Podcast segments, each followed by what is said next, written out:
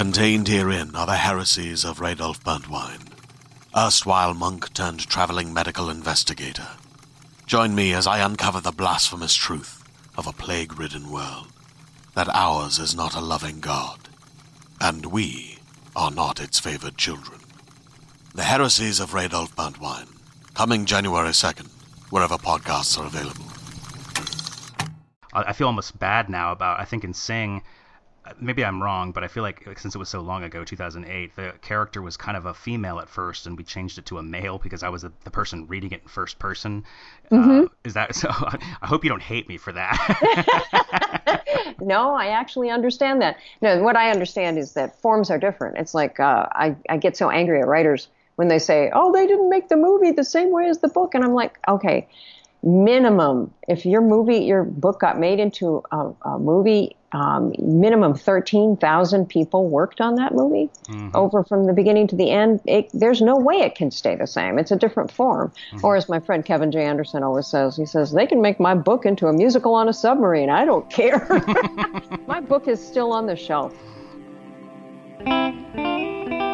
Drabblecast Director's Cut Special Sing with Kristine Kathryn Rusch.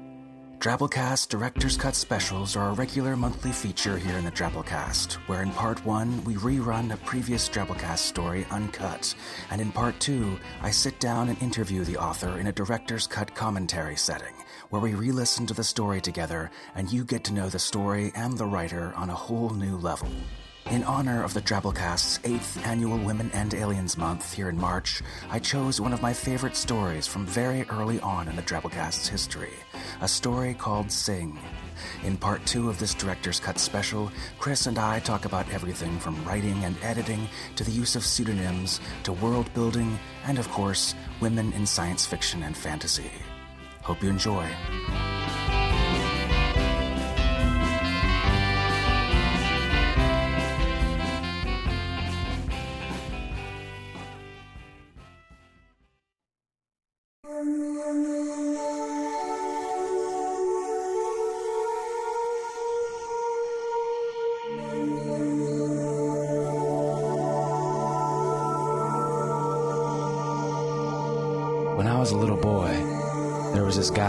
Down the road.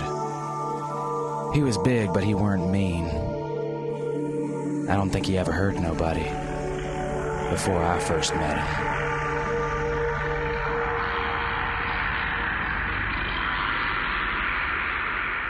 He called himself Dirk, and the name fit, because he looked like the daggers children use.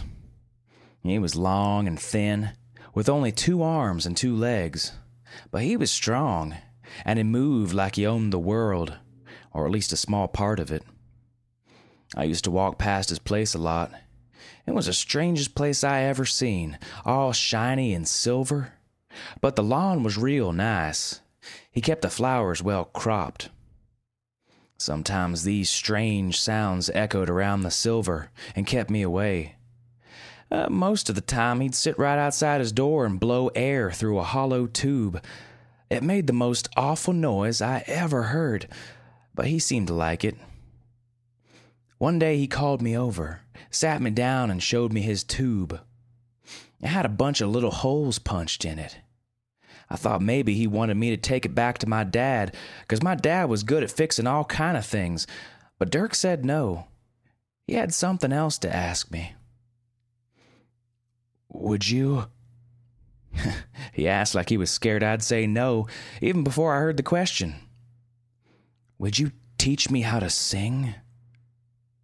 Well, I'd never heard the word sing before, and I told him so. He kind of frowned and said it was the only word he couldn't find a translation for. That word and a couple others he called related, as if words could share blood like people do. I can't teach something I don't know what it is, I said to him. And he started laughing then. Child, you sing all the time. When you're walking, when you're eating, even when you're laughing. You people make the most beautiful music in the entire galaxy. So I came here to learn how to do it. I told him I sure didn't know what it was, and I got to thinking that Maybe he was a little crazy somehow. Not scary crazy like some folks can be, but just plain nutty. Wacky enough to make most people uncomfortable. Look, back where I come from, I'm one of the most famous musicians in the world. But I can't do half of what you people do. You make the experience of two millennia sound like the tinkering of children. I want to use your songs the way Copland and Sibelius used folk tunes. But first, I gotta know how you sing. You're not helping me, I said. If this sing is something I do all the time, like breathing or blinking, how come I don't even know about it? That's the big question. None of you people seems to know what you're doing. It's driving me nuts. Everybody has their own personal melody, which they play every day with a different variation. It's like gypsy music, never the same. And I'm the only one who can hear it. I got a little scared there when he said he was going nuts. You never know what someone named Dirk would do when he went crazy. So I picked myself up off the flowers and moved away a little, telling him I had to go somewhere when I really didn't. He said that was okay. I should come back when I didn't have anything better to do. I went home then and told my dad about the awful broken tube, and he said that maybe I should stay away from Dirk, 'cause Dirk weren't like other people. No matter what my dad said, I planned to go back there, 'cause I thought Dirk was pretty interesting, even if he were strange. But I didn't get to go, 'cause the next day was the day that the first dead body turned up outside of Dirk's place. It was the body of Rasty the sailor. Rasty had been the most romantic person in town.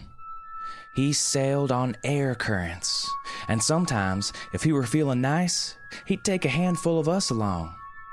Ain't nothing so smooth and fine as gliding along with the breeze, letting the air dip in and out of your pores.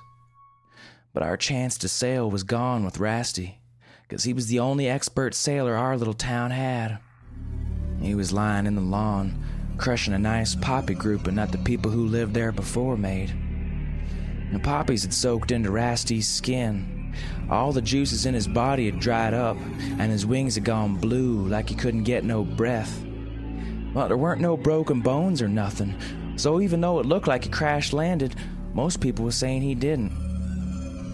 We just picked him up and carried him off to the place of grass so he wouldn't decay and ruin any more flowers. And nobody said nothing to Dirk or to anyone else. We all went home and mourned the freezing of Rasty's soul.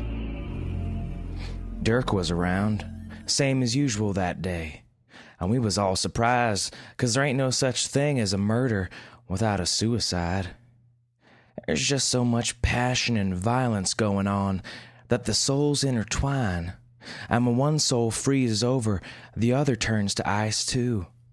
So we all knew that Dirk didn't kill Rasty, and because there weren't any other bodies around, the town elders went to the place of grass to study Rasty, hoping he hadn't flown over another town and brought a plague back with him. The elders hadn't figured anything out yet when another dead body turned up on Dirk's lawn, in the same spot as Rasty.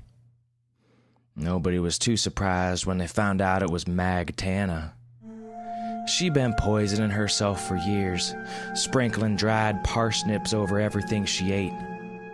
I admit, I tried parsnips once or twice, and the rush they give is mighty nice. Everybody knows those things are addicting, and they'll kill you if you ain't careful. And everybody knew Magtana weren't careful. That was pretty much it, until the night Dirk called me over from the side of the street. You know, I think I got it all figured out. Your ear can't hear certain pitches. That's why you walk around so oblivious to the sounds you make. like usual, I didn't know what he was talking about, so I just nodded and pretended I did. Think I fixed it. I jury rigged the playback on one of my recorders so that everything will be in your frequency. I can play your song for you, uh, if you like. Well, I thought that sounded just fine. It'd been bugging me for days what them related words of his meant, and I was pretty glad I was finally gonna find out. He took me inside his place, and it looked as strange as he did.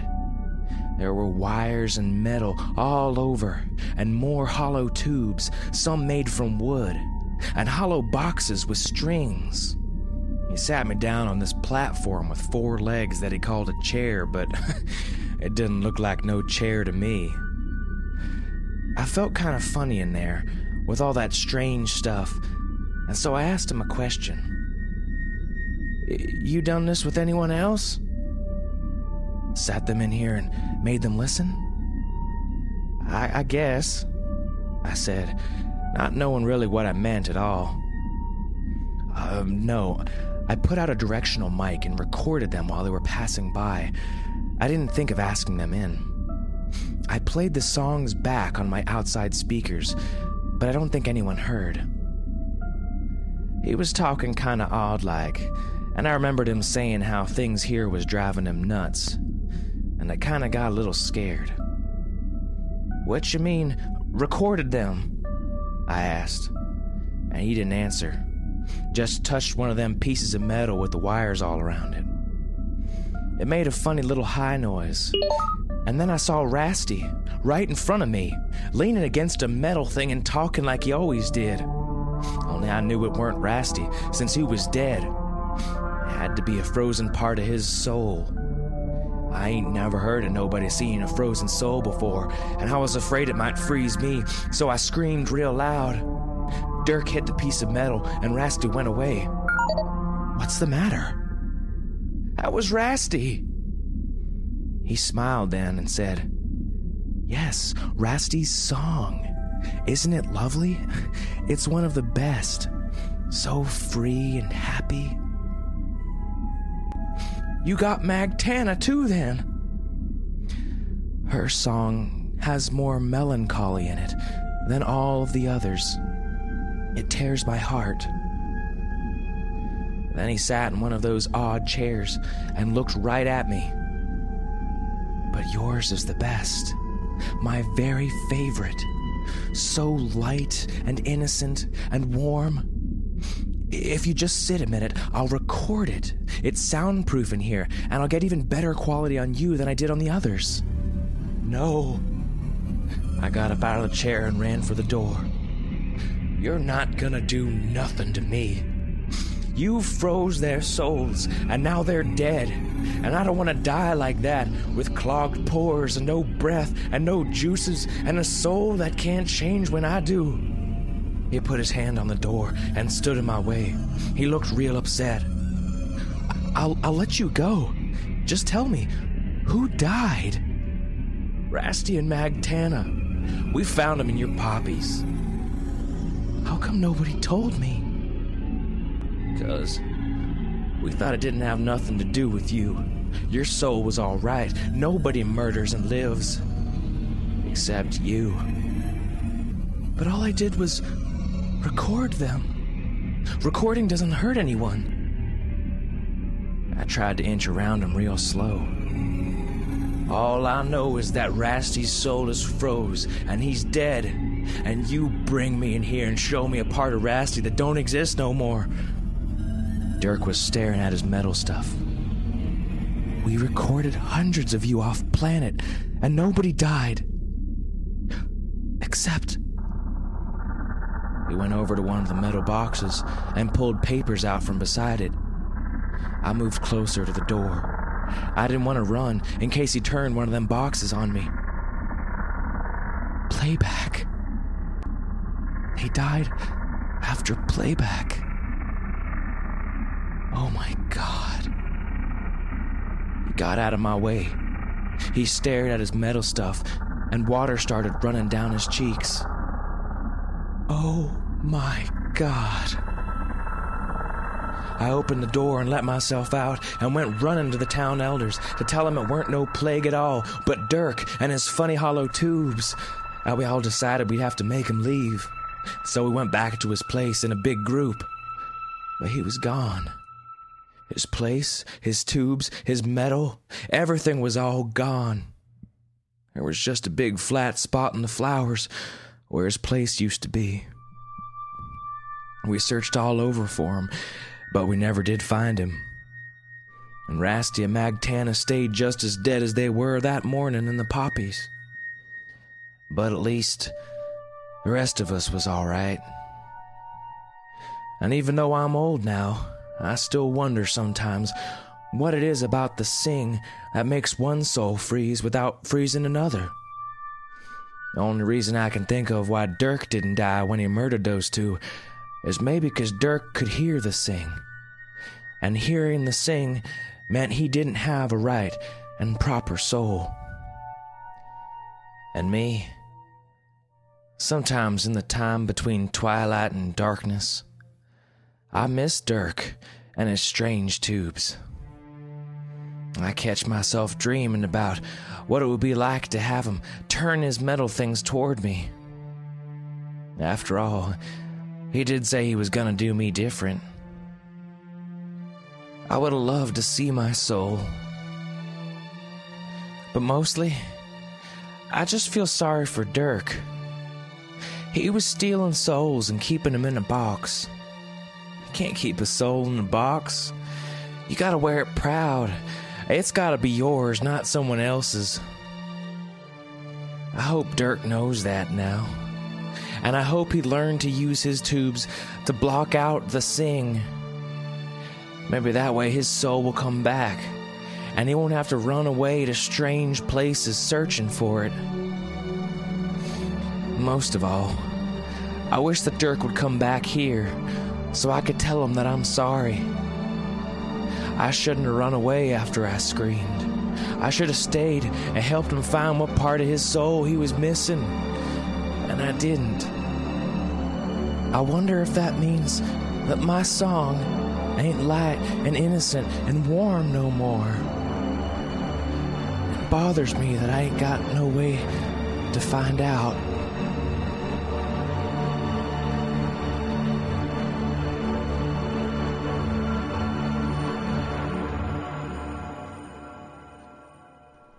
I'm here with Kristine Kathryn Rusch, author of the fantastic story that you just listened to from episode 53, all the way back in February 2008. Kristine's uh, an award winning mystery, romance, science fiction, and fantasy writer. She's written many novels under various names, including Kristine Grayson for romance, Kris Nelscott for mystery. Her novels have made the bestseller lists even in London and have been published in 14 countries in 13 different languages. Her awards range from the Ellery Queen Reader's Choice Award to the John W. Campbell Award. In the past year or so, she's been nominated for the Hugo, the Shamus, the Anthony Award, and several others. She's the only person in the history of science fiction to have won a Hugo Award for editing and a Hugo Award for fiction writing. Chris, it's great to have you. Thanks for taking a minute to listen along to the story and talk about it with me. How are you doing? I'm doing well. Thank you. Thanks for asking me. Oh, absolutely. Our, our, listenership has always been a big fan of yours, and you've done some uh, several other stories on our show that people have really been just uh, bananas over. So glad to have you. oh, have good. you. That's good to hear. That's always good to hear. I wanted to actually start with your editor work, um, that last part of your bio there. You were the editor of the magazine of science fiction and fantasy for a number of years as well. Yeah, actually, the magazine of fantasy and science fiction. Mag- magazine of science fiction and fantasy, right? Yeah. And, no, uh, fantasy, uh, fantasy, and science, and science fiction. fiction. yeah. I, I, guess I'm just such a science fiction fan that I always place it first over fantasy. Oh, I know, but that's you know, it's actually the name is they're very precise and and it has an ampersand in the middle. It's there's no and, it's an ampersand. So Wow, I, could, I mean, I could tell you were the editor of this zine. I was, and it was really important to get it all just exactly right. yeah, I know. I know as an editor too that the shit always rolls uphill. So yeah, it does. But it's, I'm still a, editing too. I'm I'm editing uh, yeah. an anthology series called Fiction River. I'm editing a bunch of other things as well. Fiction River is kind of your main current project with editing. Um, yeah, we are at. Uh, it's an anthology series, and we're at, I believe, 25 now. Wow. Yeah. Were you the founding editor of it? Uh, my husband, Dean Wesley Smith, and I are. Yeah. That's fun. Do you find as a as a writer um, anything that's peculiar or interesting about being a writer and an editor?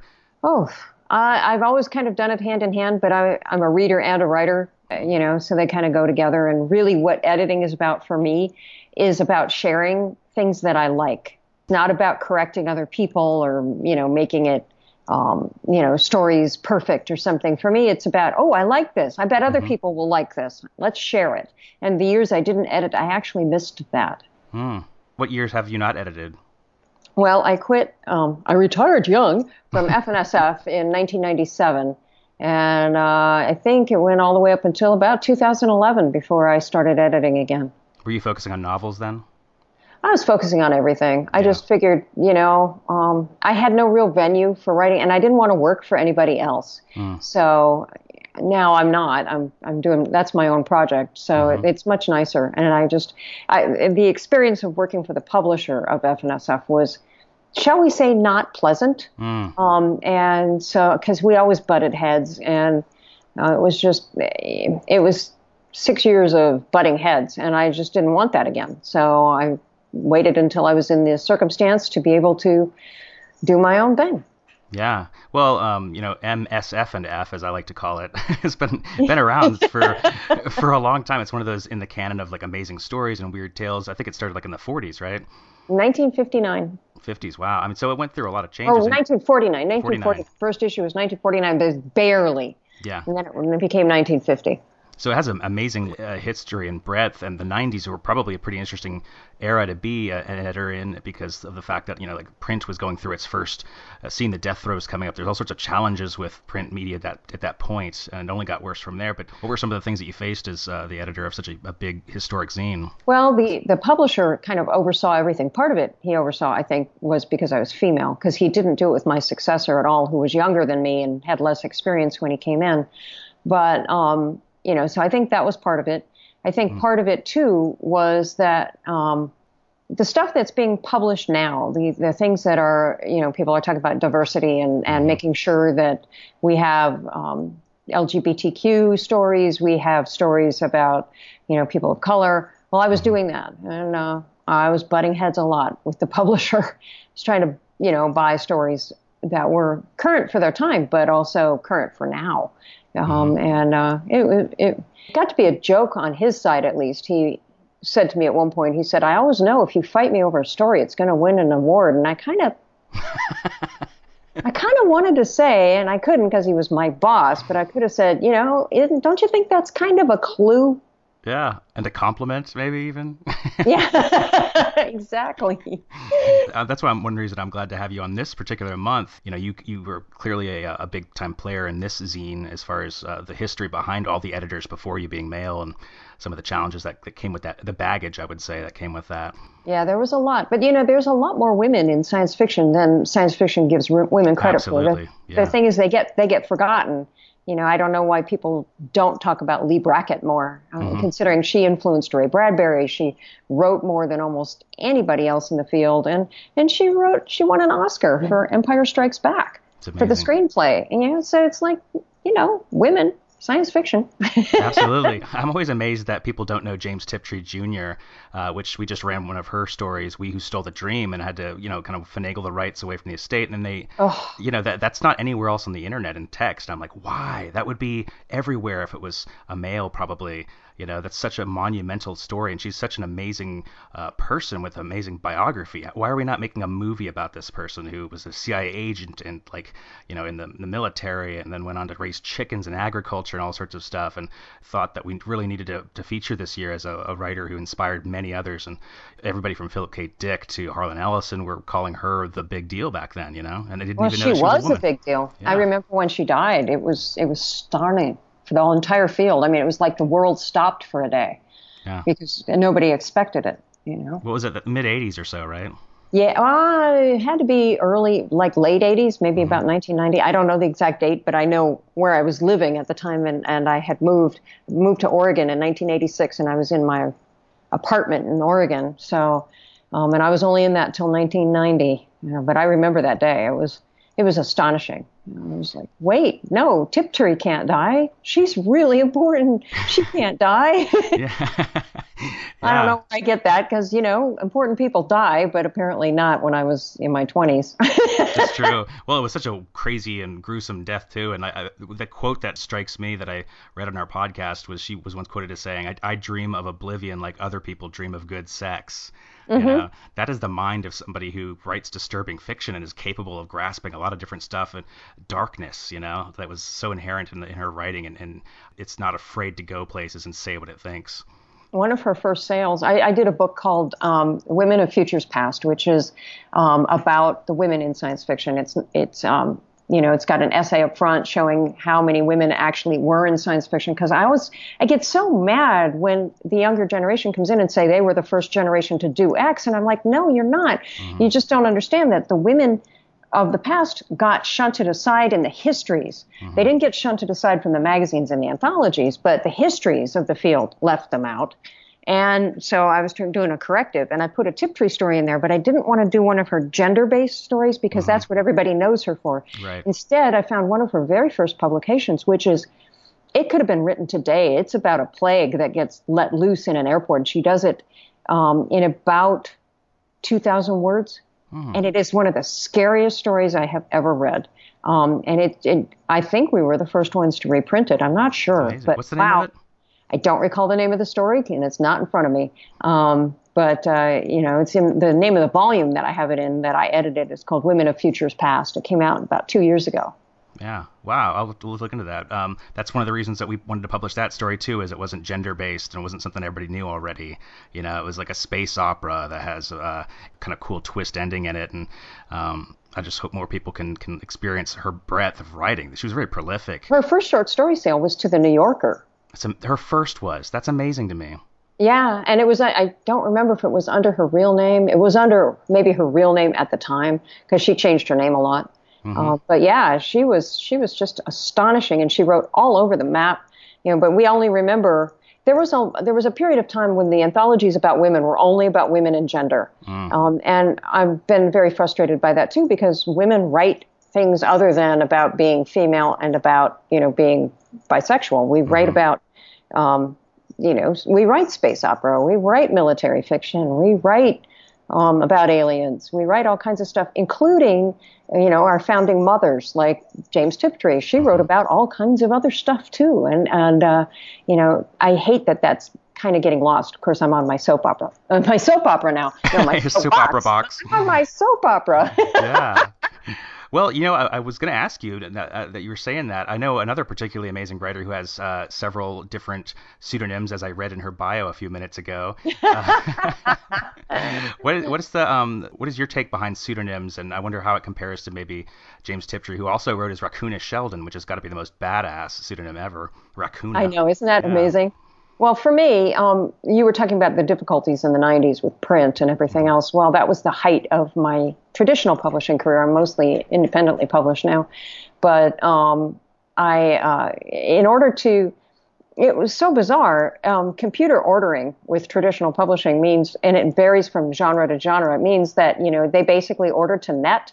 So the previous, whatever the sales of your previous book were, is what they order for the next book which makes building a career very hard and kind of silly. Hmm. And so, science fiction, if you sell 30,000 copies in science fiction, that's a great sale. And if you sell 30,000 copies in romance, your career is over. Hmm. And if you sell 30,000 copies in mystery, you're kind of a mid-list writer. Wow. So, um, you know, I wanted to write in all those genres. And if your previous book is what they order to net, then, you know, if I wrote a science fiction book after I wrote a romance book, I was tanking my science, my romance career by doing it under the same name.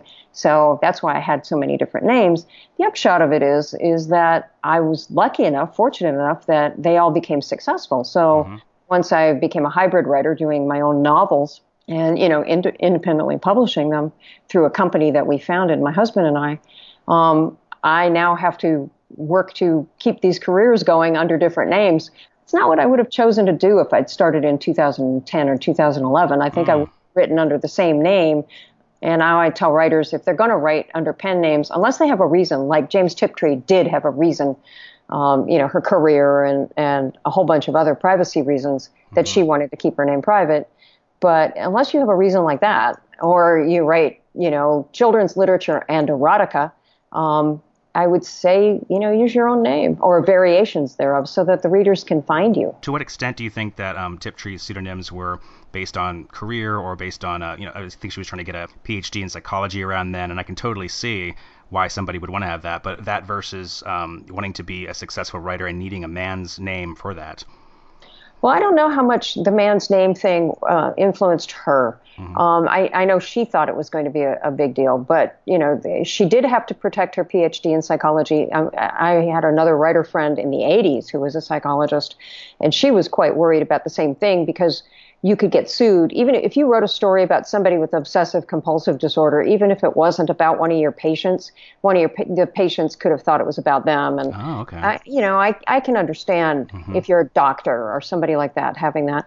With um, James Tiptree, initially she was trying to keep her the CIA and and the other government agencies she worked for from knowing why she um, you know, what she was doing on the side. Um, that's the same with Catherine Moore, C.L. Moore. She did the same thing. She was working for a bank in the uh, 1930s, and it was the Depression, and she uh, needed the work, and she was terrified if they found out that she was writing for pulp magazines, which didn't have a good reputation at the time, that they'd fire her on ethics. So that's why she took C.L. Moore. It's not because she was ashamed of being female or women weren't getting published or that she thought men could were the only ones who could get published. It was that she didn't want her boss at the bank to know. wow. So some of those truths still hold true today, you know. I mean, people have it's the internet, it's the age of anonymity and and you know, it's you're able to do some of that kind of tinkering with your name and identity. Be more daring with your stories if you have a different name. I know a lot of writers who do that and and I don't blame them. I mean, if you have family issues or you know you're worried about people are going to scope you out um, why not write under a pen name? Let's talk briefly about your your journey with writing and your process and like what you do when you sit down to write a story like sing. I usually get an image when i start a story and i write it down and try to figure out what it means and go from there. Um, often the image comes with a voice and i used to work in radio so hmm. um, you know, I get sounds and voices and I, and I just write it down. I'm much more interested in finding out what's going to happen next than I am in outlining and plotting ahead and getting things quote unquote right because I want it to unfold just like a story would unfold to the reader.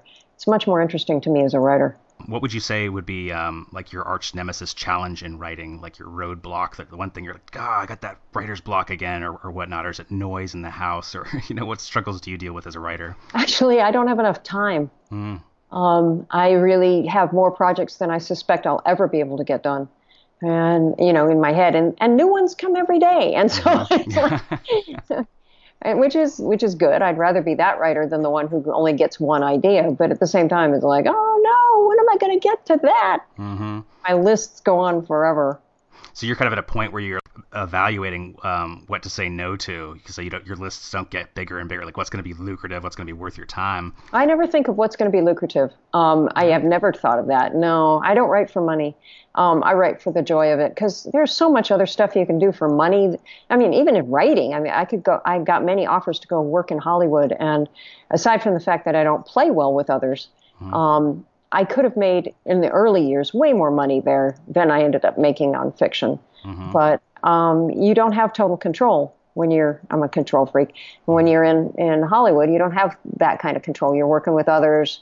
You know, they may want to take your cat character and change him into you know a dog or even a human, um, and you know stupid stuff. And um, I'm just not. I'm I didn't want to do that. But I did look at it. I looked at it all, and I'm just happier writing my own stories in my own time. I feel almost bad now about. I think in Sing, maybe I'm wrong, but I feel like since it was so long ago, 2008, the character was kind of a female at first, and we changed it to a male because I was the, the person reading it in first person.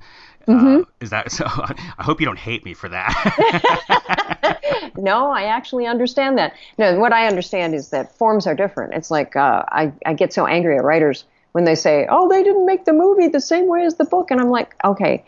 Minimum, if your movie, your book got made into a, a movie, um, minimum 13,000 people worked on that movie over from the beginning to the end. It, there's no way it can stay the same. It's a different form. Or as my friend Kevin J. Anderson always says, he says, they can make my book into a musical on a submarine. I don't care. my book is still on the shelf. Right. Actually, I, I do recall when I was writing the story, I was trying to think if I could tell it without gender. Um, and I couldn't think of a way to do it at that point in time, the way that I was telling the story. So you're right, gender was pretty fluid in that story.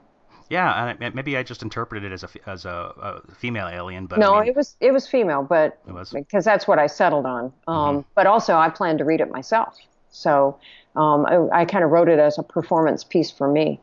And uh, you know, I was still working in radio when I wrote it, and I thought, oh, maybe I'll do that someday. So again, I have a female voice, so it's the same decision change- you made. Can't change that. Awesome. Well, yeah, let's jump into this thing. This is episode 53 of Drabblecast, uh, sang by Kris Rusch uh, back in 2008. Sing by Kristine Kathryn Rusch.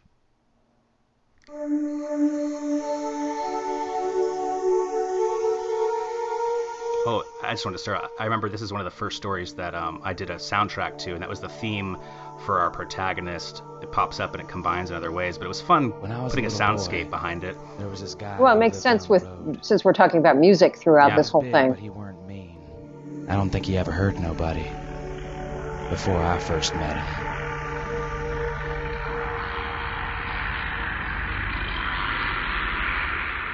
Used a chainsaw himself- sound effect for that and kind of blended it in with the music. I wanted a something gritty to open it up, you know.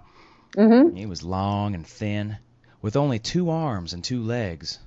But he was strong, and he moved like he owned the world, or at least a small part of it. I used to What about? So I think I made the creative decision to give this thing a southern kind of Louisiana accent. Mm-hmm. Did I make a bad decision there, Kris, or what do you think about that? I don't know where it came from. He kept the flowers. Well, I never thought of it as a southern accent, but it's it was an accent. I just wanted to show that the character spoke differently than we do. Hmm sit right outside his door and blow air through a hollow tube. It made the most awful noise I ever heard, but he seemed to like it. One day he called me over, sat me down, and showed me his tube. It had a bunch of little holes punched in it. I thought maybe he wanted me to take it back to my dad, 'cause my dad was good at fixing all kind of things. So this is a flute he's referring to. I'm imagining. Yes, Something else to ask me. Are you Yeah. a musician, by the way? Yes. Oh, what's your primary instrument? well, flute was. Um, I played, I think, 14 different instruments by the time I quit. Um, Wow. Most recently, piano. We just actually we moved to Las Vegas just recently, and I sold my piano. But other than that, you know, I I, I dabble. I don't play. You have to be pretty serious to play, and I have writing to do. Yes, yeah. you wear a lot of hats, you know. I do. As if words Well, just knowing that that's a flute and that this alien interpreted it as a broken tube is just glorious to me. You know, the, the misunderstanding there is wonderful between cultures. started laughing then. Well, I'm glad that it's clear because that was part of what I was trying to make. I, you know, writing the story on one level where it's clear to the alien, and on another level, it's clear to the humans reading it what we're talking about, and that that was was tricky. Yeah, I mean, it's so. That's what I was talking about. The world building that you drop in there. Uh, There's a reference to the alien, uh, the name Dirk, and uh, how that's. Oh, it sounds like one of the daggers we use. You know, like that's just. There you go. Now we know that there's a word called Dirk in the vocabulary of this race. You know, and there's another line talking about um, this, when they get frozen, the wings are blue, like they can't breathe any air, and you're like, wow, how do they breathe air? But it's the whole show don't tell thing where you're kind of imagining for yourself, just opening that door for the the listener. can't do half of what you people do. You make the experience of two millennia sound like the tinkering of children. I want to use your songs the way Copland and Sibelius used folk tunes. But first, I gotta know how you sing. Yeah, no, I was was thinking about uh, just the different ways that you know it's basically cultural appropriation in some ways, but he he took it a little too extreme. He just didn't know what happened. Artists seem to want to do that all the time and under that i mean i guess it does cross a line at some point for cultural appropriation I think it's okay if you understand what you're you're doing and you treat it with respect. Um, but he didn't understand what he was doing. yep and it cost lives It did. Nuts. You never know what someone named Dirk would do when he went crazy. so true I picked myself up off the flowers and moved away a little. telling him I had to go somewhere when I really didn't. He said that was okay. I should come back when I didn't have anything better to do. I went home then and told my dad about the awful broken tube, and he said that maybe I should stay away from Dirk, 'cause Dirk weren't like other people. No matter what my dad said, I planned to go back there, 'cause I thought Dirk was pretty interesting, even if he were strange. But I didn't get to go, 'cause the next day was the day that the first dead body turned up outside of Dirk's place. Yeah, there I the go, body. mixing mystery and science fiction, even in an early story. It's true. Oh, that is such a good point. Yeah, I mean, I was also going to draw a, a parallel to Tiptree there, like you know this whole sex and and death thing. You got mystery and death kind of as your thing. Oh, who knew? Yeah, well, c- c- can you even do mystery without somebody dying though? You know. yeah, yeah, you can do things like fraud and and um, you know those kind of crimes, Mm-hmm. financial crimes, and everything else. Because really, mystery fiction is crime fiction, but it tends to go toward murders more than anything else. Yeah, then it's like deeper spiritual death or ethical death. Well, you can do that too, but then you really wouldn't have a mystery because villains they automatically have some kind of ethical death going on. Well, that's a it's such an interesting parallel to this though, where physical death is tied into that spiritual death. You know, with with song. I mean, a lot of people in our forums pointed out that hearing your own song, which is like a soul song, it's your soul essentially, um, kills you. Yeah, yeah. You, it's like looking in a mirror if you're a gorgon. You know, you, Yeah. you see yourself, and whoops, that's the end of it. That's uh, I think that was one of the things that I drew from the story that I really loved about it. Um, it, it really reminds me of kind of like uh, you know how early recordings kind of killed that the soul of improvisation and live music, and you couldn't even hear music before unless you played it yourself and expressed it yourself, and then you were able to record and distribute music, and you see less and less improvisation and that kind of thing in the parlors and in households. There's a certain death to that. It's brought on by technology. Or a change, actually. Mm-hmm. I mean, you had early on, you had people performing in their parlors, and then there was the sailor sheet music that went on because Yeah. people would hear that, but they couldn't get the recordings. They would get the sheet music, and then then the recordings, and then trying to sound like the recordings. Um, but then the recordings came back, especially in the late 50s and early 60s. You, they captured some of the best performances ever. Um, I'm thinking particularly of jazz, where they re- got uh, recordings of people, you know, performing that we wouldn't have had otherwise. Yeah. And it's it's kind of incredible. It is incredible. Everybody knows those things are addicting, and they'll kill you if you ain't careful. And everybody knew Magtana weren't careful. Oh yeah, that's the second theme that um, Magtana's theme, very tragic. I was experimenting with this idea of characters having a sound piece I behind them that combines in the figured end. I think that's Your cool. ear can't hear certain pitches. That's why you walk around so oblivious to the sounds you make. like usual, I didn't know what he was talking about, so I just nodded and pretended I did. But I think I fixed it. Man, I specifically remember when I was reading this story the first time. This part got me just like, "Whoa, that's that's awesome!" Because so much of this is comparison with our own culture, and Daddy doesn't want you talking to that strange guy down by the riverbank and all this stuff. The fact that like maybe humans have things about them that we can't sense because our senses are, are not able to draw in information enough to know. Like these aliens don't know that their souls are producing music. It takes something outside to to feel that. And then what do they do with it? I mean, it, it has no relevance to their culture. Yeah, they almost don't even need to know it, and that's why the sense didn't develop because it's part of them. Mm-hmm. It didn't help them like uh, flee from tigers and stuff, or their alien version of that. Like the only thing that is is a threat is hearing it back, like having their identity heard back to them. Yeah, and it, I just think I think about this all the time because we live with every, most people have a pet, and they have different senses. Um, you know, what do we smell like to dogs? They have such what 200 different scent receptacles. So you know they perceive us in a completely different way than we perceive them. Yeah. Being able to hear things and everything else. So it, it you know just different species have different ways of interacting. I can't imagine what it would be like between humans and aliens. Like their evolutionary uh, developments are their own thing. It's like their own way of coping with that adaptation. It's, it's fascinating. Yeah, well, or cats. Uh, you can hide from a cat by sitting still That's amazing. Yeah. Yeah. It, it makes sense though, you know. because they're only attuned to movement. They can see you, but they they don't really pay attention unless you're moving.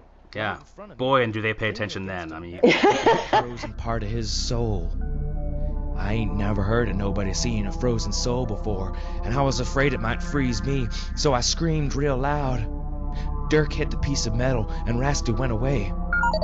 What's the matter? That was Rasty. He smiled then and said, Yes, Rasty's song. Isn't it lovely? It's one of the best. So free and happy.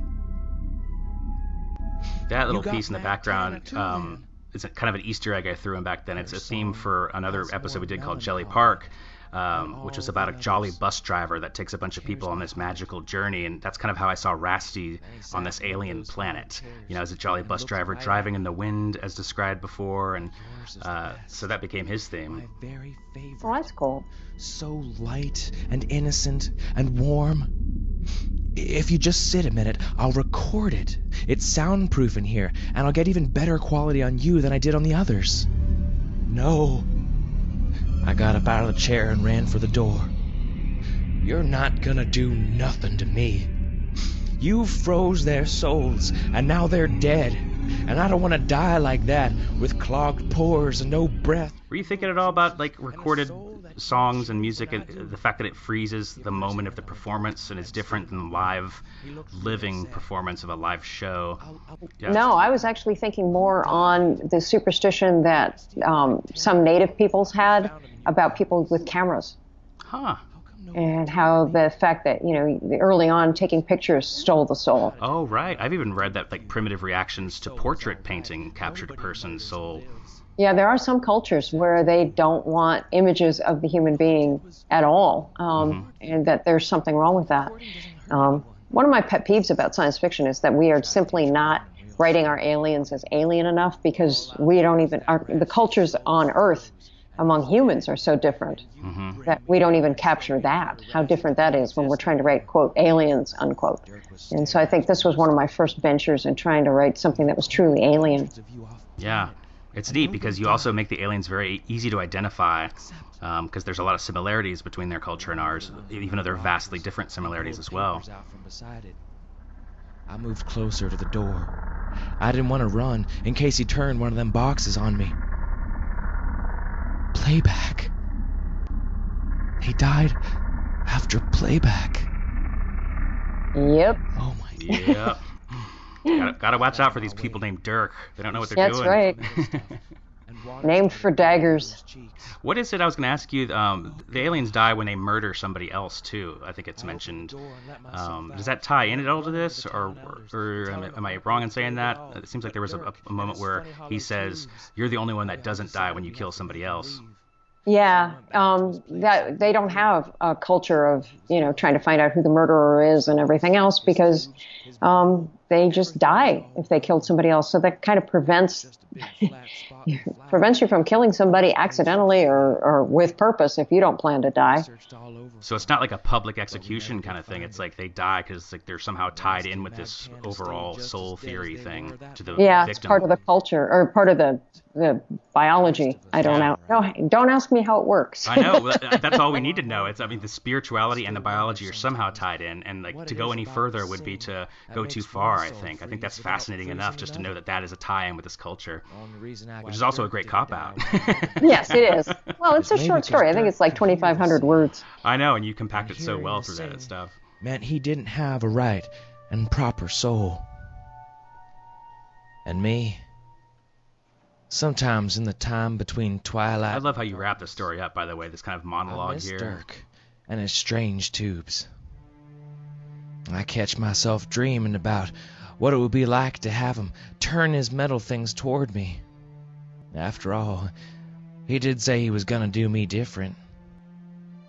I would have loved to see my soul.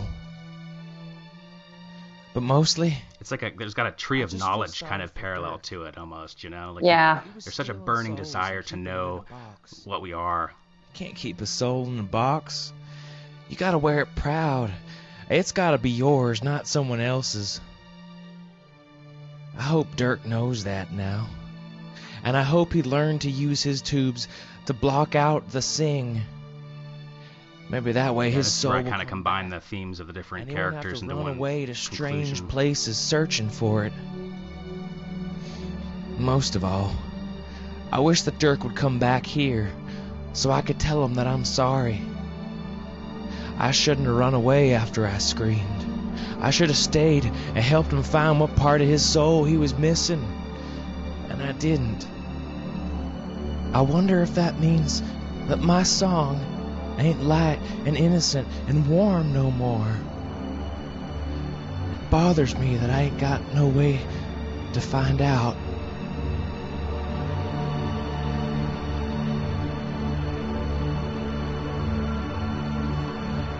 What a great closing line too. You know, to to not know uh, a way to find out, which would Oh, have been the thank you. recording device. Yeah, exactly. Did that uh, just out of curiosity? And I know it was a long time ago when you wrote it, but when did these kind of ending moments hit you in the writing process? Do you kind of know what's going to happen in the end from the very beginning, or do you get inspired by the story as you write the story? I just write the story and it ends. Um, if I know the ending, I'm usually wrong. That's fascinating. I think I'm going one direction and then no, I end up somewhere else completely different. And this one was just very organic for you. I mean, did you crank this out in a day? No, I wrote it, I think, in like an hour or two. No kidding. Wow. Yeah, it came out really fast. Mm-hmm. Are those some of the best stories, the ones that come so naturally and quick? Well, the writer answer is yes. Um, the editor answer. The reader answer is eh, it doesn't matter how you wrote it. hmm you know, it can be it could be the hardest thing it, to write ever, and it'll probably still be the same quality as something you wrote in an hour, as long as you don't monkey with it. Uh, too many writers just rewrite and tinker and tinker and don't trust the process. Um, our storytelling brain has been around since if you were one of those kids lucky enough to have parents who read to you. You've had story fed to you since you were pre-verbal, so we know more about story than we think we do. But your critical brain has been around since you were, oh, maybe 10. Um, so it's 10 years behind your storytelling brain. So I tell writers to trust their storytelling brain and try not to rewrite it with their younger, less able critical brain. Hmm. That's very interesting. What other pieces of like random writing advice would you kind of throw out through your you know, extensive experience in, in writing successful stories and editing successful stories? Other things maybe that pop up as like key points. Well, I think one of them is um, don't listen to your copy editor. Um, because, I mean, copy editors are great and you need them. I just was going over a story that's going to be upcoming in Fiction River, and the writer changed the name of the character midstream. You need a, a copy editor for things like that. But, mm-hmm. you know, when it comes to punctuation and everything else, if you already know the rules, then you can break them. And the thing about punctuation, I got a, a blog post that's coming up about this, is that once you're past that, the advanced level of punctuation is punctuation is sound. Hmm. And you probably know that because you read stories. And so you're paying attention to where the commas are and the dashes mm-hmm. and everything else. But writers usually don't. And they're trying to follow the grammar rules, which just makes their voice sound like everybody else's voice. Punctuation is one of those things that gives your writing voice strength. You're right. Like semicolons matter, and like and spaces matter, and sentence structure matters because, like you said, the second step is I mean, how does it sound like in your head and out loud. I always read stories out loud when I'm trying to do um, get through the slush pile because it seems to make all the difference. Well, it does because um, so many writers, you know, follow all the rules, so their voice sounds just like everybody else's voice. And I would assume that if you're doing a podcast and you want to do stories through the podcast, you want them to sound different from each other. Mm-hmm. You want them to have a point of view, a perspective, and a voice. Do you think that your radio producing, uh, I don't know if you're a production editor or what you were doing in radio, but did that influence you as a writer at all on your writing Oh, hugely. Um, I was a news director and I taught radio writing for years. Um, and the first thing I did when I taught uh, writers how to write for radio was I had them write something. And then I sat them in a soundstage and I made them read it. And then I played it back for them. And they would hear how awful it was. And then I would explain to them that 90% of communication is not verbal. And so they needed to learn how to write so that they would put that 90% back into their prose. And oh, half of them left at that point. Um, the ones that stayed learned how to write because you have to put in information, but you can't put it in in a way that's dull or boring or anything else. You have to learn how to write it in an interesting fashion for the ear.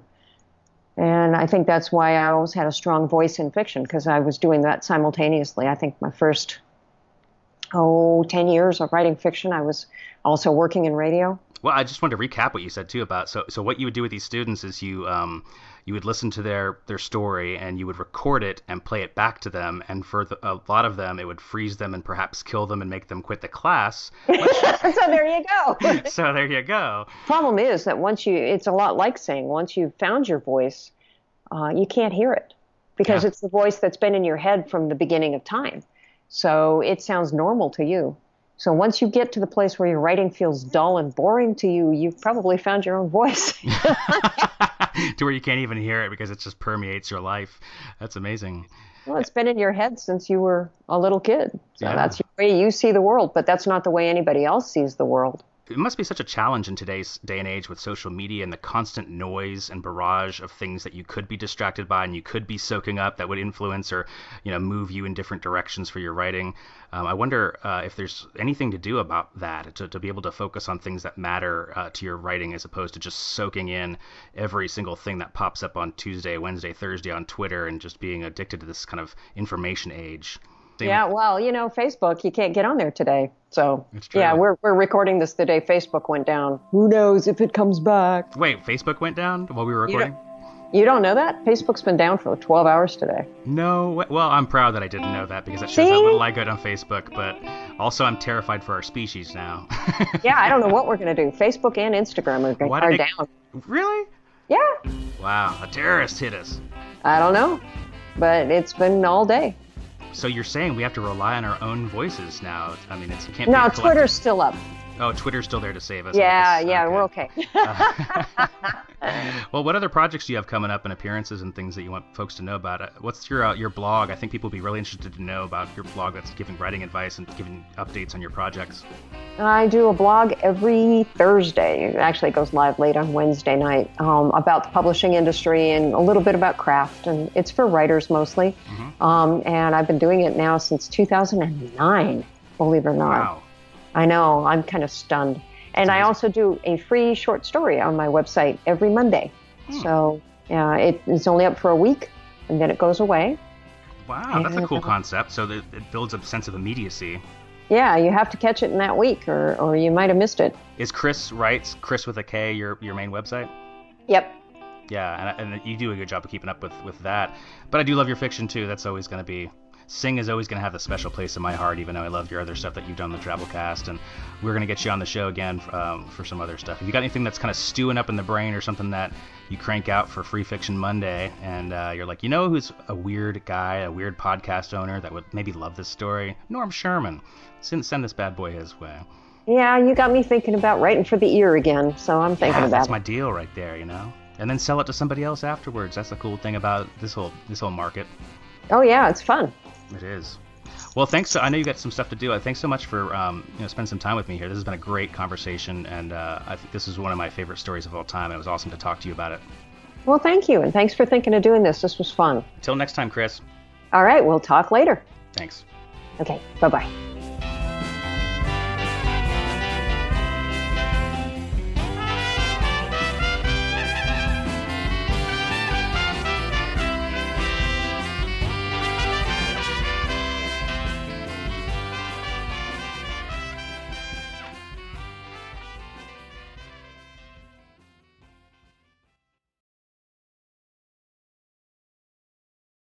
Greetings, adventurers.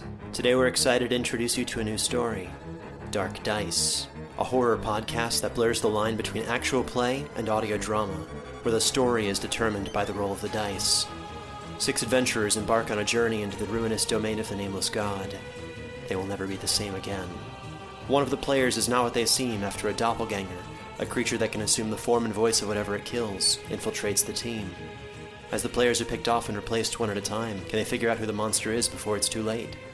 Can you? Here's a quick example of what our show sounds like. The uh, shambler with the jar of liquid inside of him. Soren Arkwright let loose an arrow that cracked the glass, passing through the spine of the creature. The shambler still managed to maintain its forward momentum, but stumbled as it eagerly tried to bite and swipe at Soren, landing near his feet. As Jeff Goldblum has now joined our cast, Dark Dice is available however you listen to podcasts.